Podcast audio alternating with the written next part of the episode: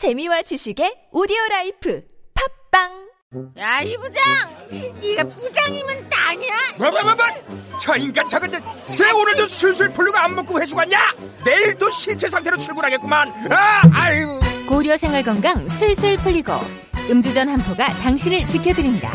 특허받은 천연 유래 성분 숙취 해소제 술술 풀리고를 은하계 최저가로 딴지마켓에서 만나보세요. 고민을 넣어준 내 친구 쇼한 침대. 쇼한 침대가 고민을 들어준다고? 자리의 친구 쇼한 침대. 그렇게 편안하니 머리부터 발끝까지 너무나 포근한 느낌. 오늘부터 내 친구 쇼한 침대. 어디에 있다고? 딴지마켓에 있네. 영어 실력만 향상되는 게 아니라 이러다 정말로 인생이 바뀔 것 같다. 무한도전 김태호 PD 강력 추천. 통역사 출신 영어 독학의 신이 알려주는 궁극의 영어 마스터 비법.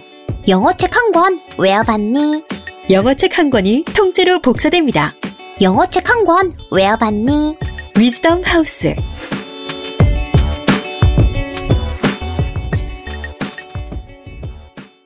엄마, 나 가게 안 하고 싶은데. 너 가게 해봤니? 너 음식 만들어봤니? 인테리어는? 집기는? 일할 사람은? 운영은? 가게 자리는? 세금은? 너 돈이 있니? 나는 요술램프 몬스터 셰프다. 네가 오라는 모든 것을 들어주마. 맛집의 맛을 똑같이 만들어주실 수 있어요? 맛뿐만 아니라 돈과 청음의 모든 비법을 알려주겠노라. 야하! 이젠 걱정 고민 끝! 네이버 검색창에 몬스터 셰프라고 쳐주세요. 상담 문의 02-458-8838. 몬스터 셰프!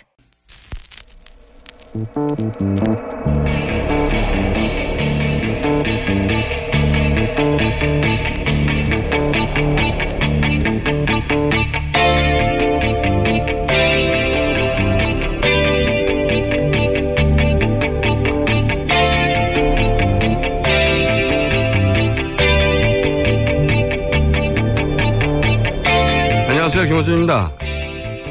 박근혜 전 대통령이 구속됐습니다. 박 전 대통령의 비극은 아버지 박정희 전 대통령에서 시작됩니다. 박정희 전 대통령은 독재 정권에 비판적이었던 당시의 진보 기독교계를 제압할 정치적 필요가 있었습니다. 동시에 기독교 탄압이란 미국의 반발도 피해야 했죠. 이에 친정부 관변 조직인 구국 선교단, 구국 십자군을 창설하고 그 조직 수장으로 최태민을 고용합니다. 불과 몇 개월 전까지 스스로를 태자만만하고 자칭했던 역술인이 하루아침에 목사가 되고 박근혜 최태민의 인연은 그렇게 시작이 됩니다. 박정희는 독재 정권을 지탱하기 위해 최태민을 필요로 했고, 최태민은 사적인 권세를 유지하기 위해 박근혜를 필요로 했고, 박근혜는 자기의 자산 그리고 삶의 관리를 위해 최태민을 그리고 최순실을 놓지 못했습니다. 지난 반세기 동안 대한민국을 지배했던 박정희 패러다임은 그렇게 박정희 본인이 뿌린 씨앗에 의해 결국 무너졌습니다. 그러고 보면 역사에는 공짜가 없습니다. 가지려고 하면 언젠가는 그 대가를 지불해야 하고, 그리고 대가를 치르고 나면 결국은 얻는 게 있습니다. 박정희, 박근혜로 이어진 대가를 치른 대한민국이 이제 조금 더 건강해지길 바랍니다. 그리고 자연인 박근혜 씨도 부디 건강하길 빕니다. 김어준 생각이었습니다.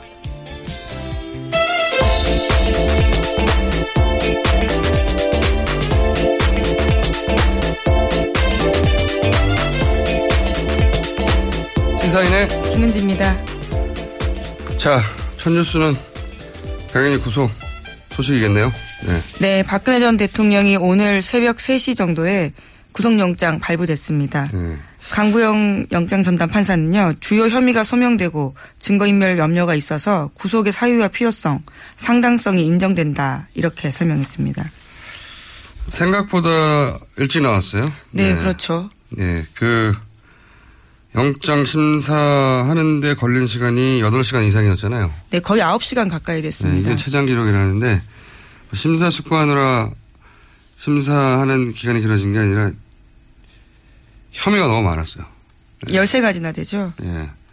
13가지 한꺼번에 혐의가 나오는 경우도 그렇게 많았거든요. 그리고 그래서 수사 기록이 10만 쪽이 넘었다고 그러셨어요. 10몇만 쪽이요? 네, 12만 쪽이 된다고 합니다. 네. 그런데도 새벽 3시에 나왔다는 거는 사실은 다 써뒀다는 얘기죠. 내용은. 다 써뒀고 뭐 길게 쓸 내용도 없죠. 사실은 영장 결정은. 판결문이 아니기 때문에 결론은 이미 나섰다는 거죠. 예. 자, 그리고 나서는 이제 구치소로 갔죠. 네. 4시 45분 정도에요. 경기도 의왕시 소재에 있는 서울구치소 들어갔습니다. 들어가서 우선은 사진 촬영, 지문 채취, 수용자 번호 지정 이러한 절차를 밟게 되는데요. 사진 촬영 같은 경우에는 영화에서처럼 이름표 받쳐들고요. 키 측정자 옆에 서서 워그샷이라고 하는 수용 기록부 사진 찍습니다. 이 이제 구치 과정은 저희가 잠시 후에 정청래 의원 연결해서 한번 자세히 들어볼까 하고요. 어떻게 되는지 경험자니까. 자, 그 전날 보니까 박지만 회장이 찾아갔다고 해요. 그죠? 네, 4년 만에 만났다라고 하는데요. 박지만 이지 회장 부부가요. 어제 삼성동 박근혜 전 대통령 자택 찾았습니다. 그래서 대화를 나눴다라고 하는데요. 친박 의원들에 따르면 박 회장은 누나 잘 지내냐 이렇게 물었다고 하고요. 이에 대해서 박 전 대통령은 오랜만이다라고 답했다고 합니다. 또한 박 전 대통령은 사저를 찾은 친박 의원들한테 자신이 떠나면서 가서 소명 잘하겠다 이렇게 말하기도 했고요. 또 편안히 볼 날이 있을 것이다 라는 인사도 했다고 합니다. 편안히 보겠다. 친박 의원들에게 네. 네, 볼 날이 있을 것이다. 구치소에서 다 만나자는 얘기인가요? 예, 아직 미결된 수용자 같은 경우에는요. 하루에 네. 10분이거든요. 한 명만 가능합니다. 아니 이제 그분들 다 들어오라는 얘기죠. 아, 네. 예. 가족 얘기하니까 박지만 씨가 했던 얘기가 있어요. 피보다 진한 물이 있더라. 네. 그 정림의 사건 때 예. 조사받으면서 했다라고 하는 말이죠. 네, 피보다 여기서 물은 제가 보기에는 물질인 것 같아요. 그냥 워터가 아니라. 사실은 최태민 씨 때부터 끊임없이 그런 얘기를 했죠. 가족을 멀리하라. 원래 이 사이비 종교가 가장 먼저 하는 게 가족 차단이에요. 근데 어릴 때는 그럴 수 있는데 성인이 되고 나이를 먹어가면서 스스로 판단해야 되는데 이제 그대로 행동했죠. 실제 박근혜 전 대통령은 가족을 멀리한 정도가 아니라 여동생이 하나인데 한센인 동원해서 머리채를 잡고 끌어내가지고. 네. 유경교단 폭력 사건 때 그런 네, 식으로 했었죠. 멀리한 정도가 아니었어요. 네. 결국 남는 거는 다시 가족이네요. 예. 그리고 그 뉴스 보면서 무슨 생각을 했냐면 오프닝에서 잠깐 얘기했지만 그 전에. 제가 이제 새벽에 일어나니까 4시쯤에 제가 일어난단 말이죠, 보통. 근데 마침 그때 구속이 됐어요. 네. 예. 그리고 생각해보니까 서울구치소가 임시정부 수준이에요, 지금. 네.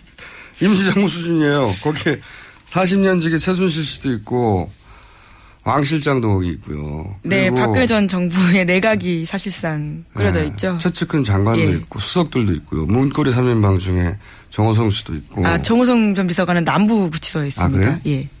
자금을 대준 재벌 대표로 삼성 이재용 부회장도 있고. 사실상 이 사람들만으로 정부를 운영했거든요. 임시정부 수준으로 지금 구치소가 운영되고 있습니다.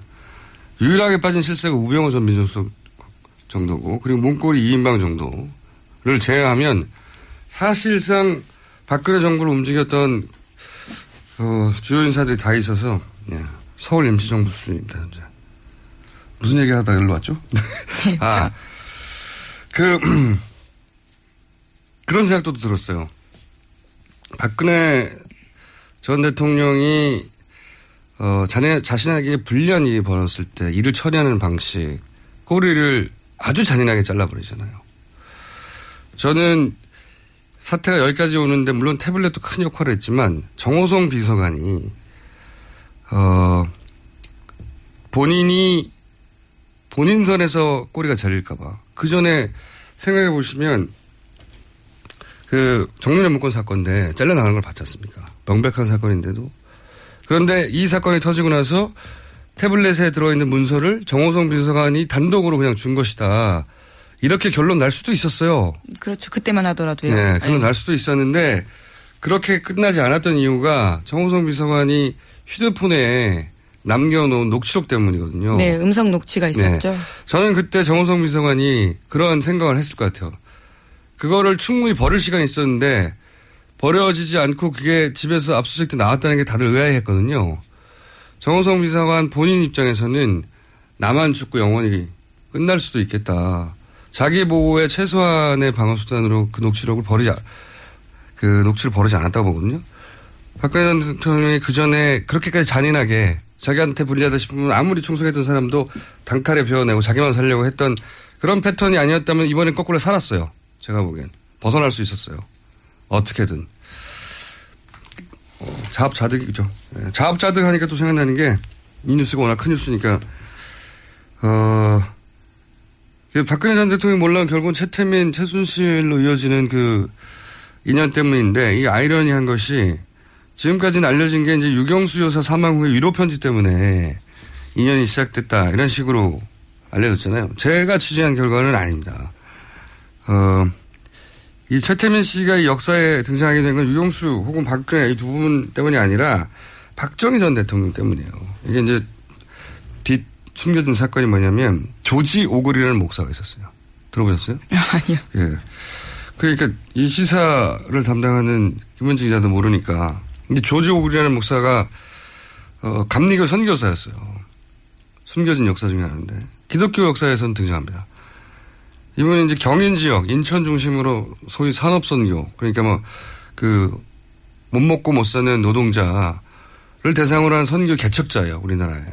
근데 이분이 1974년에 인혁당 사건, 아시죠? 인혁당 사건은 인터넷에 찾아보세요. 간단하게 말하면, 고문으로 조작한 공안 사건이죠. 그래서 통지문이 도착하기도 전에 사형시켜버린 법으로 살해한 사건인데, 근데 이 인혁당 사건에 대해서 아무도 입을 못 열 때 이 양반이 인혁당은 고문으로 조작된 거라고 미국인 선교사였기 때문에 미국인 선교사라고 해서 이런 말 할 수 있는 거 아니었거든요. 그냥 폭로를 해버린 겁니다. 굉장히 정권으로서 당황스럽죠. 근데 미국인 목사니까 어떻게 할 수가 없잖아요. 그래서 온 가족이 당시 한국에 있었어요. 부인하고 딸들. 근데 부인하고 딸들은 한국에 두고 이 미국인 목사만 강제 추방을 합니다. 미국으로. 혼자 덜렁. 가족과 함께 다 나가라가 아니라, 미국인 아내, 미국인 딸들은 한국에 둔 채 목사만 강제 추방을 당해요. 그러니까 미국 교계에서 이제 시민사회, 미국 정부에서 당시에 이게 큰 이슈가 됐어요. 기독교 탄압이기도 하고, 정치적 목적으로. 그래서 이제 박정희 정권이 여러 가지 압박도 하고 경고를 한 걸로 알고 있고, 최태민 씨가 등장한 게 이 바로 다음 해예요. 75년 인혁당 사건은 이게 우연이 아니에요. 당시 기독교는 진보적인 인사들이 활발하게 활동을 했었거든요. 뭐 크리스찬 아카데미 사건이라든지 그런 공안 사건, 기독교를 상대로 한 공안 사건도 있었어요. 그리고 당시의 기독교의 진보적인 인사들은 미국과 관계를 맺고 있었습니다. 그래서 나온 묘안이 기독교로 기독교를 제압한다. 그러니까 정치적으로 제압하는 게 아니라 그래서 만들어진 게 구국 선교단, 구국 십자군. 이 조직이 창설될 때 선서문 같은 거 보면 북괴, 멸공, 총화, 남침, 단결 이런 단어만 순이 있어요. 기독교 단체인데. 그리고 군복 입고 했어요. 군복 입고 이 창설을. 이 기독교 단체가 아니에요 사실은. 어용 정치 조직이었어요. 근데 포장을 기독교로 한 거죠. 왜냐하면 보수 기독교가 진보 기독교에 반대하는 것은 종교 간의 문제지 정치가 개입한 게 아니라고 만들려고 했던 거고 거기에 이제 영세교의 책사라고 자기를 태자맘마라고 불렀던 수작으로 최태민 씨 목사도 아니었고 설교를 할지도 몰랐고 그분을 이제 발탁을 한 거죠. 예, 근데 당시 2단 연구의 선구자라고 하는 탕명원 소장 기록에 따르면, 무당중에 큰 무당이었다고 하고, 그리고 최태민 씨의 아들 최재덕 씨 주장에 따르면 박정희 전 대통령과 이미 일제시대부터 최태민 씨가 인연이 있었다. 이렇게 얘기하죠. 최태민 씨는 일제 순사 출신이었고 박정희 전 대통령은 일제 장교 출신이었거든요. 일본에서 만났다. 뭐 신빙성이 있다고 저는 보는 게 어느 날 갑자기 이렇게 중요한 그 정치 조직, 권변 정치 조직을 일면식도 없는 역술인을 편지 하나 보냈다고 수장으로 내린다는 건 말이 안 되는군요. 굉장히 재밌는 얘기인데 이 이야기는 앞으로 저는 더 많이 밝혀질 거라고 봅니다. 예. 근데 이런 걸 숨기기 위해서 이제 편지 스토리를 당신이 만들어냈다. 제 취재 결과는 그렇습니다. 예. 이 아이러니죠. 박정희 전 대통령이 자기 권력을 강화하려고 최태민을 고용하고 통제했는데 자식 때 이르러서는 거꾸로 최태민의 딸이 거꾸로 박정희의 딸을 통제하고 그리고 박정희 신하까지 몰락시킨. 자, 갑자기 입이 터졌어요. 그런 일이다. 본인의 몰락은 본인이 권력욕 때문에 시작된 것이다. 본인의 신화의 몰락은. 언제 길게 할 얘기를 한번 할 시간이 있겠죠. 예. 내가 너무 많이 잡아먹었네? 제목 정도 정리하죠. 예. 네. 세월호 오늘 목포신항으로 출발해서요. 지금 또 목포신항을 가고 있습니다. 네. 하지만 부식이 굉장히 심각해서요. 당장 수색하기 힘들 수도 있다라는 이야기가 나오고 있습니다. 그러니까요. 그래서 뻘도 너무 많고 그러니까 조사 시기, 조사 방법 이거 원점에서 다 다시 재고려해야 되는 게 아닌가 이런 상황인 거고요. 예. 또 제목은 급히 읽을 수 있겠습니다. 여기까지. 왜냐하면 저기 미니 인터뷰가 하나 준비됐거든요. 예. 네. 뭘로 말씀을 드릴까요? 너무 많죠? 예, 예. 우병우 수석 같은 경우에는 남아있는 가장 핵심적인 수석은 기소되지 않고 우병우 전 민정수석이죠. 예, 우병우 전 수석 관련해서는요. 세월호 수사 외압했다라는 거에 대해서 검찰이 수사를 하고 있고요. 이에 대해서 담당 검사의 진술도 확보했다라고 합니다. 당시 외압을 받았다고 하는 그 외압을 받았다고 하는 광주지검의 그 부장검사 이제 부장검사로부터 진술 확보했다는 거죠. 외압했었다고. 네. 실제로 우병우 전 수석은요. 청문회 때 전화 건 사실을 인정했습니다. 근데 외압은 아니었다고 했죠. 네네. 네. 자, 나머지 안철수 후보가 사연승해서 뭐 당연히 예상된 건데 후보로 거의 확정적이고 오늘은 한국당이 확정되죠 후보가. 예, 자유한국당 후보 확정됩니다. 예. 더불어민주당은 영남에서 경선이 있습니다. 트리토는 마지막이고. 예, 어제 마지막으로 했고요. 안희정, 이재명 두 후보가 2, 3위 콜라보를 하겠다고 하는 그런 뉴스가 있더라고요. 굉장히 개인적으로 흥미롭게 보는데 원래 결선을 가고자 하는 게 목표잖아요. 근데 두 후보가 콜라보를 해서 어쨌든 결선에 가자. 예. 굉장히 흥미로운 제안이라고 봅니다. 예. 자. 여기까지 하고요. 저희가 또 걱정하는 게 뭐냐면 박근혜 전 대통령이 이제 구속되면서 친박 집회들 안 그래도 과격해서 사실 기자들도 많이 다치고 했잖아요. 예. 그런 뉴스가 계속 쏟아져 왔었죠. 예, 저희 취재 기자들도 맞아서요. 예. 상처가 나고 그랬습니다. 그러니까 뭐 특정 기자만 그러는 게 아니라 거기 예, 보이는 기자 다 때리고 있습니다. 취재하는 모든 기자들 그리고 뭐 주민들에게도. 그래서 제가 도대체 어느 정도인지 이 문제를 한번 간단하게 짚어볼까 합니다. 미니로. 그런 뉴스만 접했지. 친박 집회의 폭행들이 어떤 식으로 벌어지고 있는지 윤석빈 전국 언론노동조합 특임부위원장 연결되어 있습니다. 안녕하세요. 네, 안녕하세요. 네, 여보세요? 네, 목소리를. 네, 안녕하세요. 상쾌하게 해주십시오. 네. 네. 간간히 접하긴 했는데. 네. 이 친박 집회에서 이제 이 폭행 사태로 언론인들이 곤욕을 치는 게 어느 정도입니까? 지금 현재 공식 집계가 된 부분은 없는데요. 예. 저희가 조사한 바로는 헌재가 박근혜 전 대통령을 파면한 10일부터 13일까지 4일 동안에만 안국동 일대하고 박근혜 전 대통령의 삼성동 자택 인근에서 12건 이상의 기자 집단 폭행이 있었습니다. 2박 3일 만에. 네네.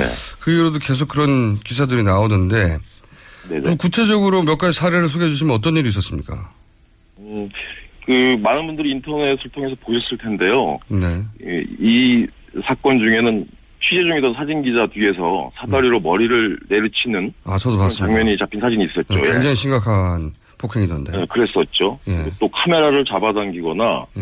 뭐 십여 명의 지지자들이 둘러서서 욕과 발기질을 하는 경우들 이런 것들이 좀 많았죠. 제가 들은 케이스 중에 하나는 넘어졌는데 밟아가지고 이대로 내가 죽겠다 싶어서 정말로 네. 죽은 척했다고 하는 기사 얘기도 들었는데. 네, 그분은 저희 언론노조 네. 조합원은 아닌데 예. 저희도 그건 접수를 했거든요. 네, 조합원이 아닌 케이스도. 예예 예, 그렇죠. 그러니까 무차별하게 이제 기자들을 폭행을 하는 거죠. 그러니까 카메라를 든 사람들을만 보이기만 하면 뭐 구분하지 않고 네. 때리고 뭐 커피를 끼얹기도 하고 그렇다면서요. 예, 어저께 일어났던 일인데요. 예. 오전 7시 30분쯤에 강남구 삼성동 박재 대통령 집 인근 골목에서 일어난 일입니다. 그 친박 지지자가 신문사의 취재 기자를 향해서 먹다 남은 커피를 끼얹었다고 하더라고요. 그리고 이제 사실은 이제 요즘에는 이런 일들이 좀 빈번한데요. 쓰레기를 던진다거나 욕을 좀 심하게 하고, 예, 침을 뱉거나 이런 일들이 있고요. 네, 얼굴에 침 뱉고. 예, 맞습니다. 그리고 오후 3시 10분께는 서초동 서울중앙지방검찰청 서문 앞에서 50, 60대로 보이는 남성 한 분이 방송사 기자를 등하고 엉덩이를 발로 찼다고 하더라고요. 제가 이 기자하고는 어저께 직접 통화를 했었는데요. 예. 경찰은 스크럼을 짜고 보호를 해주고 있었는데도 갑자기 이를 뚫고 발기질을 해서 피할 수가 없었다고 하더라고요. 그러니까 이제 뭐 언론 기자들이 자기 이야기를 기사화 잘 하기가 힘드니까. 네, 그렇죠. 예. 그 이야기가 잘 등장은 안 하는데 사실은 그 가는 분들 무섭다고 하더라고요. 막 때리고 뜨거운 커피 붓고 침 뱉고 사다리 휘두르고 하니까. 예. 그러니까 여기 뭐 단순히 멀리서 네. 쓰레기, 기레기 갈아 뭐 이런 정도가 아니라 네. 좀 입에 담기 힘든 말들. 그렇죠. 눈앞에서 예. 뭐 예. 어떻게 해버린다고 아주 그냥 찢어서 그렇죠. 어떻게 한다고 뭐 이런 식의. 예, 그런 식입니다. 그렇군요. 이렇게 기자들에게 이렇게까지 적대적으로 된 거는 무슨 이유라고 보십니까? 어떤 이유라고? 이게 좀 단정짓기는 좀 어려운 측면이 있는데 박 전 대통령 지지자들이 자신에게 우호적인 언론은 사실 지금은 MBC밖에 없다고 인식하고 있습니다. 아, MBC 기자들만 이런 폭력으로부터 자유롭습니까? 네. 예를 들어서 뭐 보수 정편 기자들도 마찬가지로 당합니까?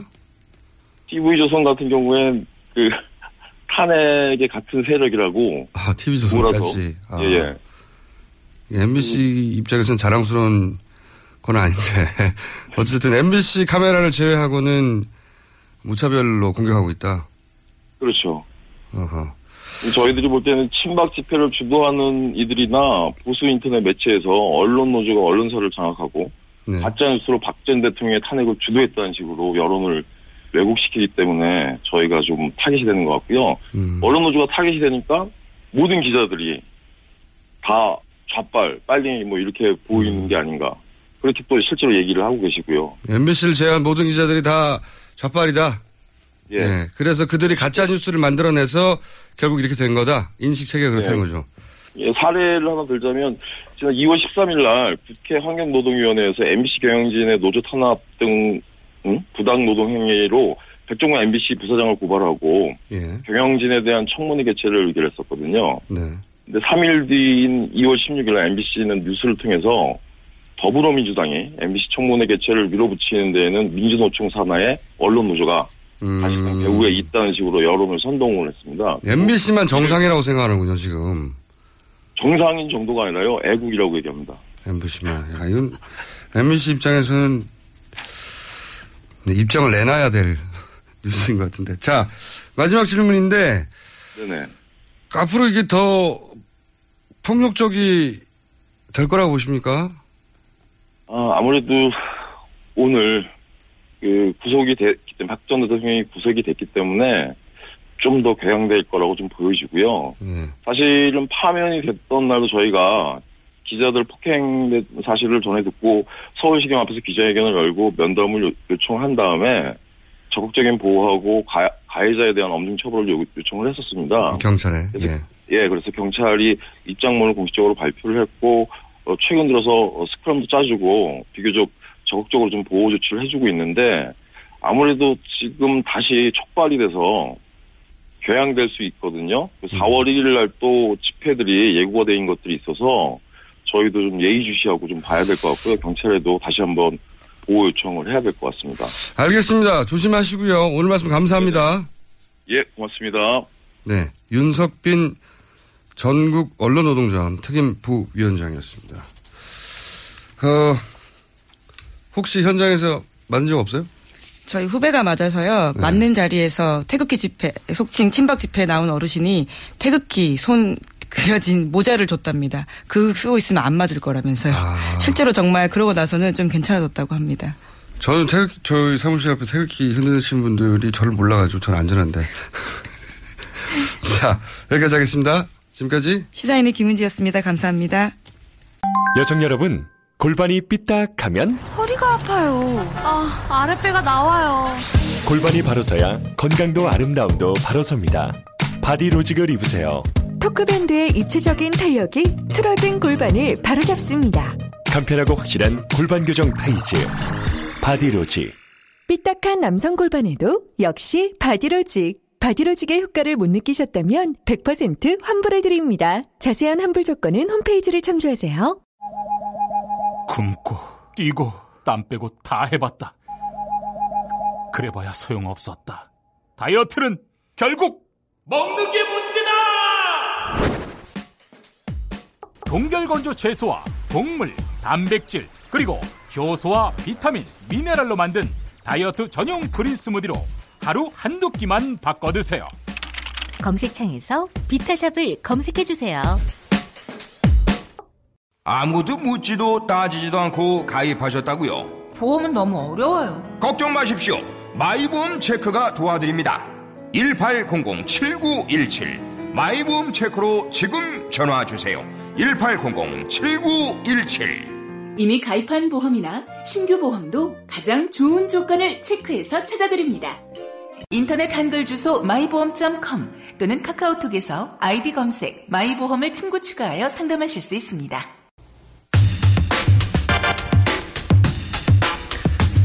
첫 번째 인터뷰 시간입니다. 박근혜 전 대통령이 구속이 됐습니다.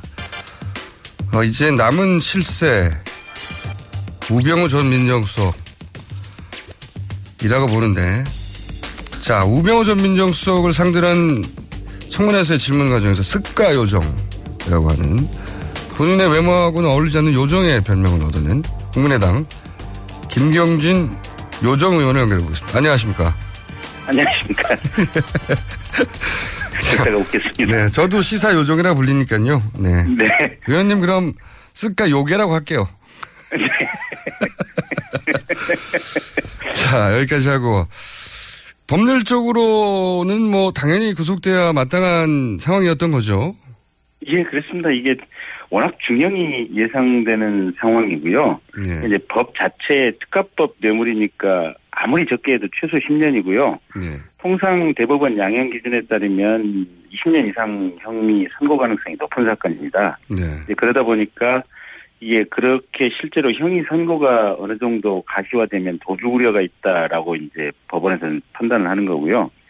두 번째는 이제 증거인멸 우려 관련해서는 이미 여러 차례 증거에 관한 이 잘못된 어떤 행위들이 있었지 않습니까? 네. 태블릿 PC가 조작됐다고 얘기를 한다든지, 대포폰으로 통화를 한다든지, 이승철 씨에게 어떤 위증을 교사한다든지, 이런 것들이 증거인멸의 우려가 그런 과정 속에서 충분히 드러났다, 이렇게 보고 영장 발부를 한 것 같습니다.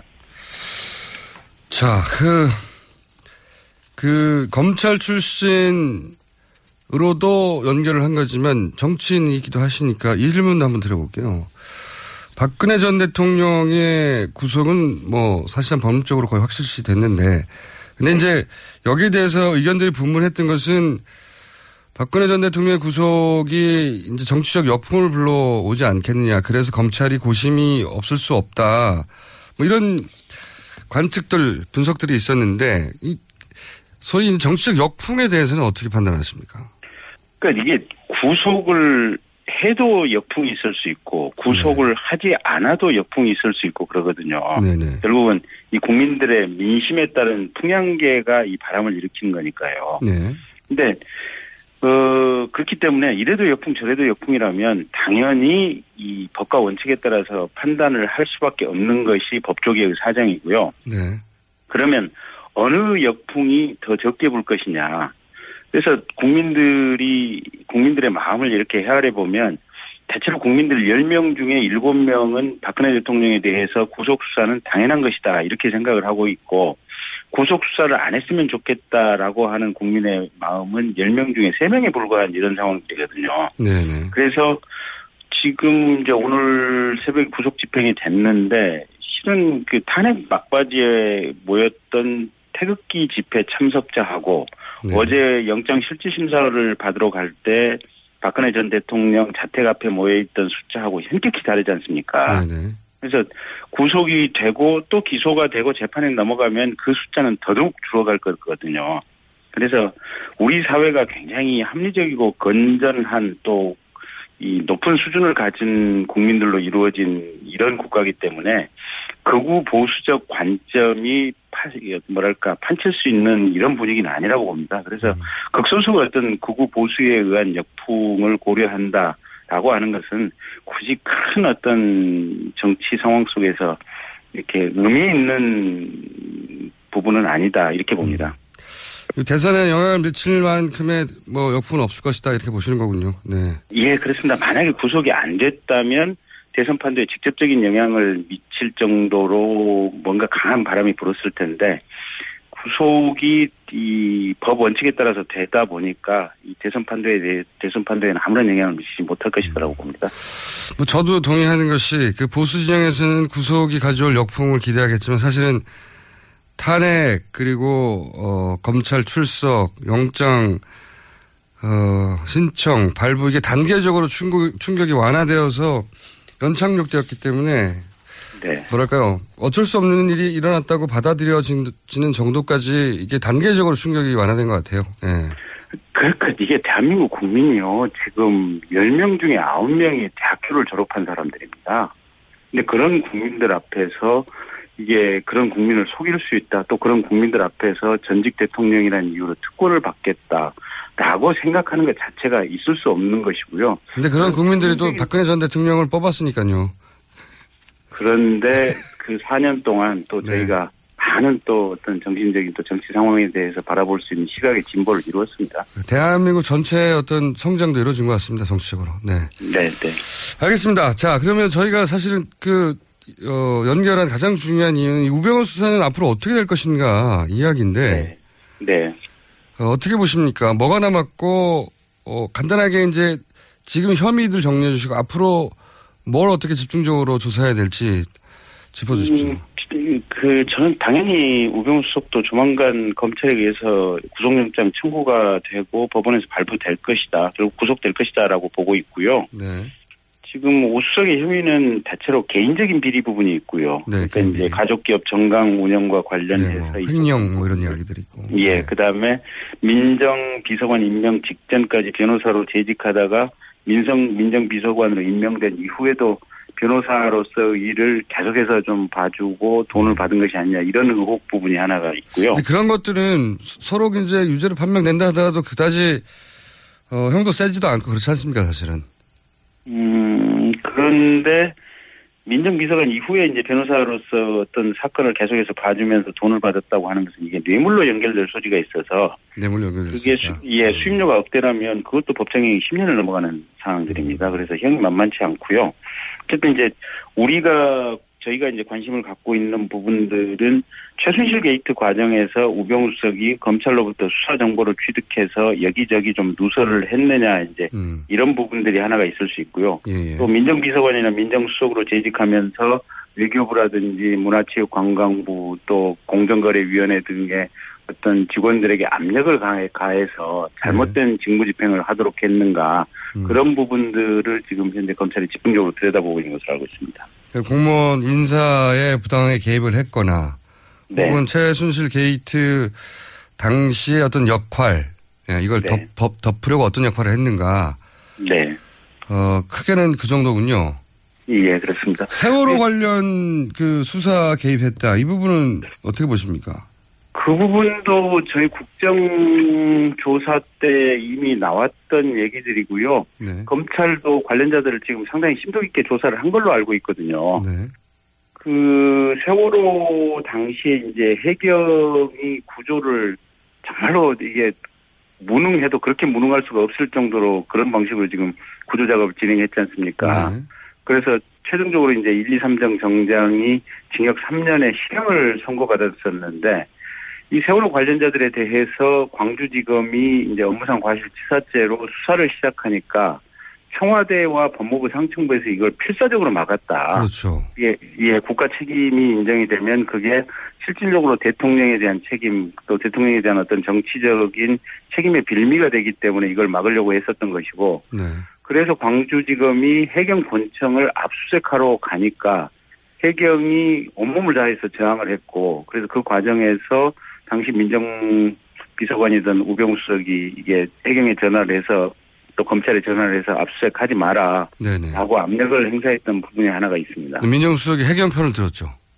예, 그렇습니다. 네. 그래서 최종적으로 이제 그 검찰이 그럼 영장이 발부됐는데 어떻게 하냐 뭐 이렇게 했더니 이제 그 검찰이 추가로 다시 영장을 발부받아 와서 이제 해경 서버를 압수수색을 했었는데요. 어쨌든 이 민정수석이라고 하는 신분이 정치인인 대통령의 보좌관이기 때문에 이 사람은 검찰총장과 어떤 사건에 대해서 얘기를 하고 일반적인 지시는 가능하지만 직접 그 해당 수사부서의 부장검사나 차장검사, 검사장과 같은 이 수사 직접 관계자들에게 통화를 해서 사건에 대해서 왈가왈부하는 것은 검찰청법을 분명히 위반한 거거든요. 거기다가 구체적인 압력성 내용까지 있다면 이건 직권남용 범죄 부분이 분명히 성립될 부분이어서 그 부분은 아마 충분히 기소 가능하리라고 보고 있습니다. 자, 최순실, 근데 이제 많은 사람들이 가장 궁금해하는 것은 최순실 게이트에 과연 우병우 전 민정수석이 아무런 개입도 없었을까? 단순히 이제 영장이, 청와대 압수수색 정보가, 누출됐는데 역할, 뭐 이 정도밖에 없었을까? 이런 의구심을 갖지 않습니까? 그러니까 이게 지금 어제가 세계일보 보도를 보면 그 작년 10월 29일 날에 있었던 서울지검의 청와대 압수수색하는 과정에서 민정수석실에 있는 비서관하고 압수수색을 담당하고 있던 팀의 부장검사하고 도합 6차례나 이렇게 그렇죠. 전화통화를 했다라는 내용이 있거든요. 압수수색 전에 청와대. 예. 예. 그래서 이게 수사의 주체와 수사의 대상자들이 서로 이렇게 긴밀하게 통화를 한다고 하는 것은 말이 안 되죠. 결국은 수사 정보 누설 가능성이 있지 않느냐 이제 이런 추측이 가능할 수 있는 부분이고요. 네. 실제로 제가 국정감사 과정에서 이게 말씀드렸던 대로 그 독일에 있던 최순실 씨가 한국으로 전화를 해서 컴퓨터라든지 이런저런 증거물들을 지금 파기하라, 폐기하라라고 지시를 하지 않습니까? 전화상으로. 시점을 정해서 맞습니다. 예. 예. 그러면 그 독일에 있는 최순실 씨는 이게 검찰에서 압수수색 나온다고 하는 정보를 어떻게 취득을 했을까? 예. 결국은 우병우 어떻게 알았을까? 중간에. 여기서 나온 거 아닙니까? 예, 그렇습니다. 네. 요괴가 되신 게. 예. 네. 그래서 그건 중간에 있는 우병우 민정수석이 중간에서 이 검찰 수사 정보를 취득해서 알려줬기 때문에 그런 과정이 가능하지 않았을까 추정이 충분히 가능한 부분들이고요. 그렇죠. 합리적 추정이죠.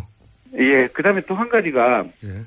그 최순실 씨가 지금 롯데그룹에 대해서 압수수색이 나가기 직전까지 롯데로부터 받았던 70억을 다 돌려주라라고 얘기를 했지 않습니까? 갑자기. 예.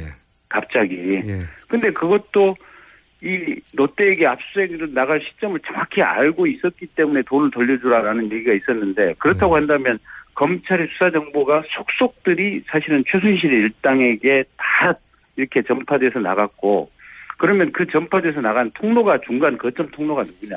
네. 그 부분 저희들은 합리적으로 추정해 볼 때 우병우 수석밖에 없다라고 네. 보는 것이고 검찰이 그 부분을 명확히 밝혀내서 우병우 수석을 단죄하고 또 검찰 내부를 단죄해야만이 국민들이 검찰에 대한 신뢰를 되찾을 수 있지 않을까 싶습니다. 그런데 이제 마지막 질문인데 소위 말하는 우병우 라인이 네. 살아 있다고 하는데 그게 가능하겠습니까? 그러니까 말입니다. 지금 사실 대통령부터 비롯해서 대통령, 삼성, 부회장, 비서실장 모두가 다 가장 강한 실세들이 다 구속됐는데도 우병우 네. 민정수석은 여전히 밖에 있어요. 대단합니다. 그래서 예. 이제 다만 이제 조금 희망적인 것은 그래도 과거보다 희망적인 것은 박근혜 대통령이 탄핵당하고 구속이 되면서 분위기는 완전히 바뀌었다라고 이제 검찰 내부에서도 느끼고 있기 때문에 과거보다는 조금 더 적극적인 수사 의지를 보이고 있는 것은 분명한데요. 네. 이제 그래도 검찰 자신들의 어떤 내부 치부를 검찰 스스로 얼마만큼 수사할 수 있을 것인가 이제 이게 관건이고 사실은 그게 한계가 있을 수밖에 없다라고 보고 있습니다. 그래서 저희로서는 일단 검찰이 제대로 수사하고 있는지를 국회에서는 이 행정부 감시 견제 기능을 통해서 적극적으로 좀 들여다보고 감시를 하면서 조금 부족하다 싶으면 특검을 추진할 수밖에 없지 않나 싶습니다. 우병우 특검이 가능할 수도 있겠다. 이런 말씀이시네요. 예. 네. 네. 왜냐하면 다른 사람들은 검찰이 밖에 있는 사람을 잡는 거지만 우병우 사건 같은 경우에는 검찰이 내부에 있는 사람들을 잡아야 할 수도 있다. 한마디로. 그러니까 그 지난번에 이제 윤곽근 팀장에 의해서 우병우 수석에 대해서 이제 특별수사반이 꾸려졌을 때 가장 기본이 되는 휴대전화 통화내역 조회도 안 했다는 거 아닙니까? 아무것도 안 했죠. 이게 예. 박영수 특검이 통화내역 조회를 해봤더니 상당히 많은 일선 검사들 검찰과 통화가 있었다라는 얘기가 지금 흘러나오고 있거든요. 그런데 민정수석이라고 하는 것은 이게 정치적인 자리이기 때문에 검찰총장과 통화를 하는 것은 가능하지만 검찰총장 이외의 일선 검사들과 통화를 해서 사건 내역을 파악하는 것은 전부 검찰청법 위반인 겁니다. 알겠습니다. 오늘 여기까지 하겠습니다. 감사합니다. 네, 고맙습니다. 네, 지금까지 시사 요괴 제가 오늘 붙였습니다. 국민의당 김경진 의원이었습니다.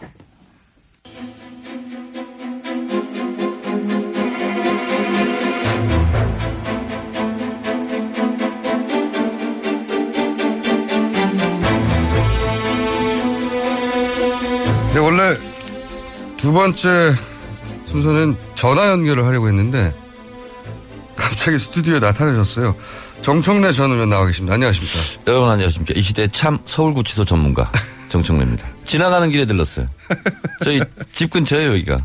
아 그렇군요. 하필이면. 네. 다음부터는 그냥 전화를 해주세요. 또 나올게요. 자, 박근혜 전 대통령 시간이 짧아가지고 오늘은 빨리 진행해볼게요. 다음에는 저희가 좀 길게 시간 잡아서 모시겠습니다. 네. 저희가 오늘 모신 거는 이제 서울 구치소를 여러 번 다녀가셔가지고 구치소 사정을 잘 아셔서 네. 구치소 전문가로 불렀습니다. 네. 다른 네. 정치적 견해 안 궁금하고요. 구치소. 서울 구치소 두 번 갔다 오고요. 네. 옥중 투쟁위원장까지 역임한 사람은 흔치 않습니다. 그리고 국회의원이 된 사람도 흔치 않고요. 네. 그리고 국회의원 됐다가 지금 이제 아무 백수시고요. 우선 박근혜 전 대통령 구속영장 발부에 대해서 한마디 하신다면요? 사필 규정 자업자득. 네, 뭐 거기까지는 당연합니다. 네. 근데 정치인 한 사람으로 저도 사실은 당연히 박근혜 전 대통령은 구속돼야 된다고 생각하는 사람. 100% 될 거라고 봤어요. 그리고 되어야 마땅하다고 생각하는 사람이지만 또 기쁨과 동시에 착잡함도 있더라고요. 네, 그렇습니다. 네. 그러니까 대한민국 헌법 11조 모든 국민은 법 앞에 평등하다. 헌법소 의지가 없었던 박근혜 대통령을 탄핵하고 헌법이 또 지켜진 거잖아요. 구속됨으로써. 그렇죠. 예. 그래서 국가적으로 보면 그리고 헌법이 지켜졌다는 부분에 있어서는 뭔가 바로잡았다 이런 뜻이 네. 있지만 제가 아침에도 밤샜거든요. 구속되는 네. 장면 쭉 보면서. 그래서 트위터도 그렇게 썼어요. 참 기구하다. 네. 그리고 자연인으로서는 참 기구한 운명이죠. 개인적으로 참 안 됐다. 네. 그러나 이것이 개인의 문제를 떠나서 국민과 국가의 문제이기 때문에 어쨌든 법정의를 바로 세우는 차원에서는 잘된 일이다. 이렇게 보고 있습니다. 네. 저도 그렇게 생각합니다. 예. 자, 그러면 본론으로 돌아와서 구치소 이거 어떻게 되는 거예요? 수감 절차. 저는 구치소는 이제 면회만 많이 가봤지. 네. 서울 구치소. 아직 거기까지는 못 가보셨군요. 그 안에 통과해서 들어가 보지는 못했어요. 네. 네. 항상 신청하거나 구치소장님을 만난 적은 있습니다. 네. 제발 좀 면회 좀 시켜달라고. 저는 면회를 안 시켜줘가지고. 예. 차량이 구치소 정문을 들어가는 순간 네. 박근혜 피의자에서 이제 재소자가 되는 거거든요. 예. 서울 구치소 있는 재소자 이렇게 되고요. 네. 가자마자 이제 제일 먼저 뭘 합니까? 간단한 교육을 받고요. 무슨 교육을 받습니까? 구치소 뭐 생활 뭐 이런 네. 거 간단하게 뭐 근데 박근혜 대통령까지 한테까지 그렇게 할지는 모르겠어요. 일반 재소자의 경우는 그렇게 합니다. 그렇게 뭘 교육하죠 보통? 뭐 아침 몇 시에 일어나고 뭐 이런 그런 기본적인 오리엔테이션을 하고 네. 그다음에 가장 이제 개인으로서는 아마 망연자실한 과정이 있는데 그게 네. 이제 신체 검사입니다. 신체 검사. 네. 모든 옷을 탈의해야 됩니다.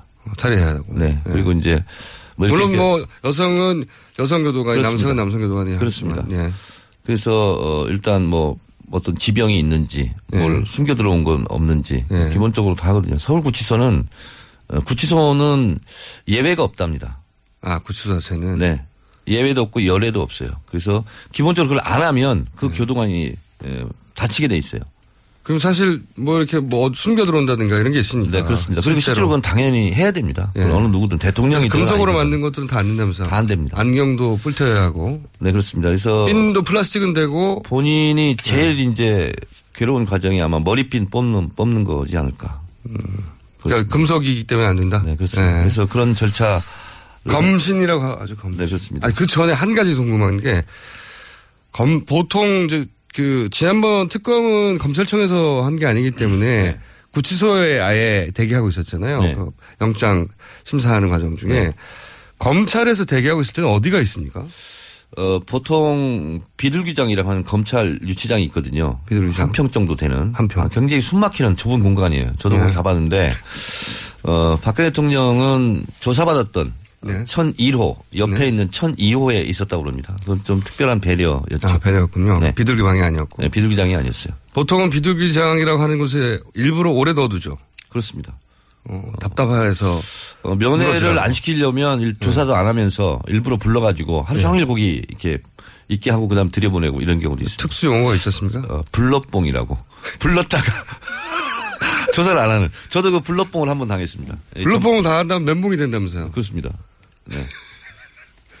그러니까 조사한다고 부른 다음에 네. 아주 좁은 방에다가 네. 사실은 잠시 들어갔다 나온 방인데 하루 종일 꼼짝도 못하게. 그 잠시 몇십 분 있기도 어려워요. 그렇군요. 굉장히 복잡하고 이 폐쇄공포증 이런 것도 생길 수 있고. 알겠습니다. 자, 근데 이제 박근혜 대통령은 거기 없었고 거기 있어야 되는데 이제 네. 특별한 대우를 받았고. 그리고 이제 신체 검사 검신을 받고 나서 네. 그 다음에 본인이 참 이게 현실인가 이런 생각이 꿈인가 생신가 그런 생각이 들 텐데 수의를 갈아입습니다. 그 순간이 가장 충격적입니까? 보통은? 그렇습니다. 예. 자, 검신부터 시작해서 신체 검사부터 시작해서 그 과정이 굉장히 괴롭습니다. 그래서 본인이 가지고 간 물건은 다 영치를 해야 됩니다. 예. 그러니까 군인들이 가면 옷이라든가 이런 것을 다 줘야 되니까. 다 보내고 거기서 예. 주는 옷을 입어야 되거든요. 그렇죠.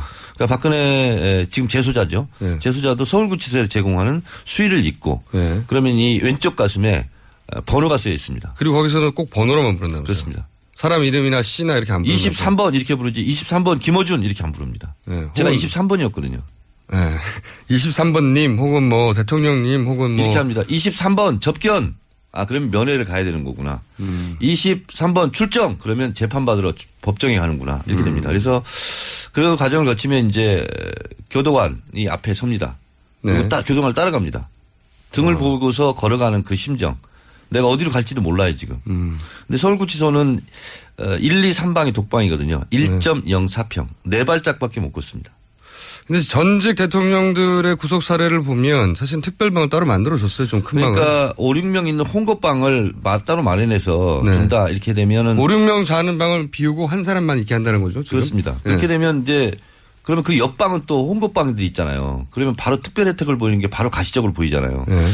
그래서 보통의 경우는 구치소에 병원이 있거든요. 네. 병원에 딸린 병사가 있습니다. 아, 별도로 개조를 하는 거죠. 그래서 거기서 이제 뭐 3평 정도 안팎되는 그런 네. 병사에 보통 가 있고. 일반 재소자하고 좀 떨어져 있습니다. 떨어져 있는 곳에. 네. 그렇게 될 것이다. 서울구치소 이제 정문 올라가면 왼쪽이 이제 남사, 왼쪽이 이제 여사거든요. 예. 근데 여사는 좀 규모가 작아요. 예. 그래서 그 본 사동. 상중하로 돼 있거든요. 1, 2, 3방이 독방이고 4방부 동거방이거든요. 그런데 네. 1, 2, 3방이 독방인데 4방이나 5방에 갑자기 뭐 큰 방으로 줄 수가 없잖아요. 네, 네. 그럼 저는 병원에 딸린 병사에 네. 거기에 가지 않을까 이런 생각이 드는데. 별도로 만들어줄 가능성이 있다. 네. 근데 문제는 24시간 불을 끄지 않습니다. 그래요? 교도관이 계속 지켜봐야 되니까. 아, 24시간. 24시간 하여튼 불이 꺼지면 안 돼요. 제가 제일 궁금한 건 이겁니다. 이제 박근혜 전 대통령의 이제 이 탄핵 그 과정 전체를 보면 현실 감각이 굉장히 떨어지거든요. 네, 그렇습니다. 대통령에서 파면된 이후 집으로 돌아가서 검찰 수사를 상대하는 방식이나 그 내내 현실 감각이 굉장히 떨어지거든요. 주변 사람들에 둘러싸여서 그런 건지도 모르겠는데. 그러니까 검찰의 경의를 표한다. 그게 대표적 사례로 공감 능력 부족이죠. 그러니까 자기한테 일어나는 일의 중대성 같은 거 이게 어떻게 될지 모른다는 생각을 전혀 못하고 있고. 인지 알 겁니다. 근데 어느 순간 사실은 자연인으로 돌아가고. 이게 대통령 코스프레가 아주 남아 있었던 거거든요. 네네. 여전히. 정신적으로 나는 대통령이고. 그런데 그 자연인으로 언제 돌아옵니까 보통은. 그러니까 이렇게. 아마 영장심사 끝나고 예. 검찰청 300m 이동할 때 예. 뒷좌석이 탔는데 가운데 앉았어요. 껴서. 여성 수사관 2명 사이에. 그때 아마 현실을 처음으로? 확실하게 느꼈을 것이고. 그리고 이제 앞으로. 처음으로 그렇게 했군요. 평생. 처음이었을 거예요. 껴서 타서 가운데. 경찰, 여성 경찰관이죠. 여성 수사관. 예, 수사관. 서울구치소 갈 때도 똑같이 그렇게 갔거든요. 아마 그 중앙지법에서 검찰청 300m 이동할 때 그때 현실을 아마 느꼈을 겁니다. 처음으로. 그리고 이제 앞으로 이제 재판을 받게 될 건데 뭐 어쨌든 10년 이상 무기징역까지 가능하니까요. 양형 기준상. 수감된 직후, 수감된 이후에 이것이 내 현실이라고 받아들이는 순간은 언제입니까? 이제 밥이 들어옵니다. 일식 3참. 예. 19통으로. 예. 그러면 그걸 받는 순간 아마 못 먹을 거예요. 처음에는. 거기에 눈물을 많이 쏟을 겁니다. 다들 그럼 의원님도 그렇습니다. 의원님도. 저도 딱 그 순간 예. 이 어떻게 밥을 먹어요? 그걸. 아무거나 잘 드실 것 같은데. 처음에는 좀 괴롭습니다. 그게 적응이 되는데 현실로 받아들이는데 얼마나 걸릴까? 사람마다 차이가 있겠지만. 이게 이제 낙차가 굉장히 크지 않습니까? 예. 현직 대통령에서 재소자로. 불과 한 달 전이니까요. 굉장히 힘들 겁니다. 심리적으로. 그리고 심리적으로 많이 붕괴되고. 예. 그리고 이제 혼자 대화의 상대도 없고. 예. 고립무원에 빠지는 거 있지 않습니까? 저는 사실 자연인 박근혜로 돌아와서 그 진솔하게 법정에 쓸 때 훨씬 본인한테 유리하다고 생각하는데 아마 한 달 정도는 걸리지 않을까. 최소한. 예, 그래서 현실을 받아들인 데까지는. 오늘은 여기까지 해야 될 것 같고요. 좀 아쉽습니다. 저는 안 아쉽습니다. 구치소 경험 이야기 제가 평소에 들어봐도 굉장히 재밌는데. 자, 오늘은 여기까지만 하겠습니다. 정청래 전 의원이었습니다. 감사합니다. 네, 고맙습니다. 김어준입니다. 잠시 후 3부에서 다시 뵙겠습니다.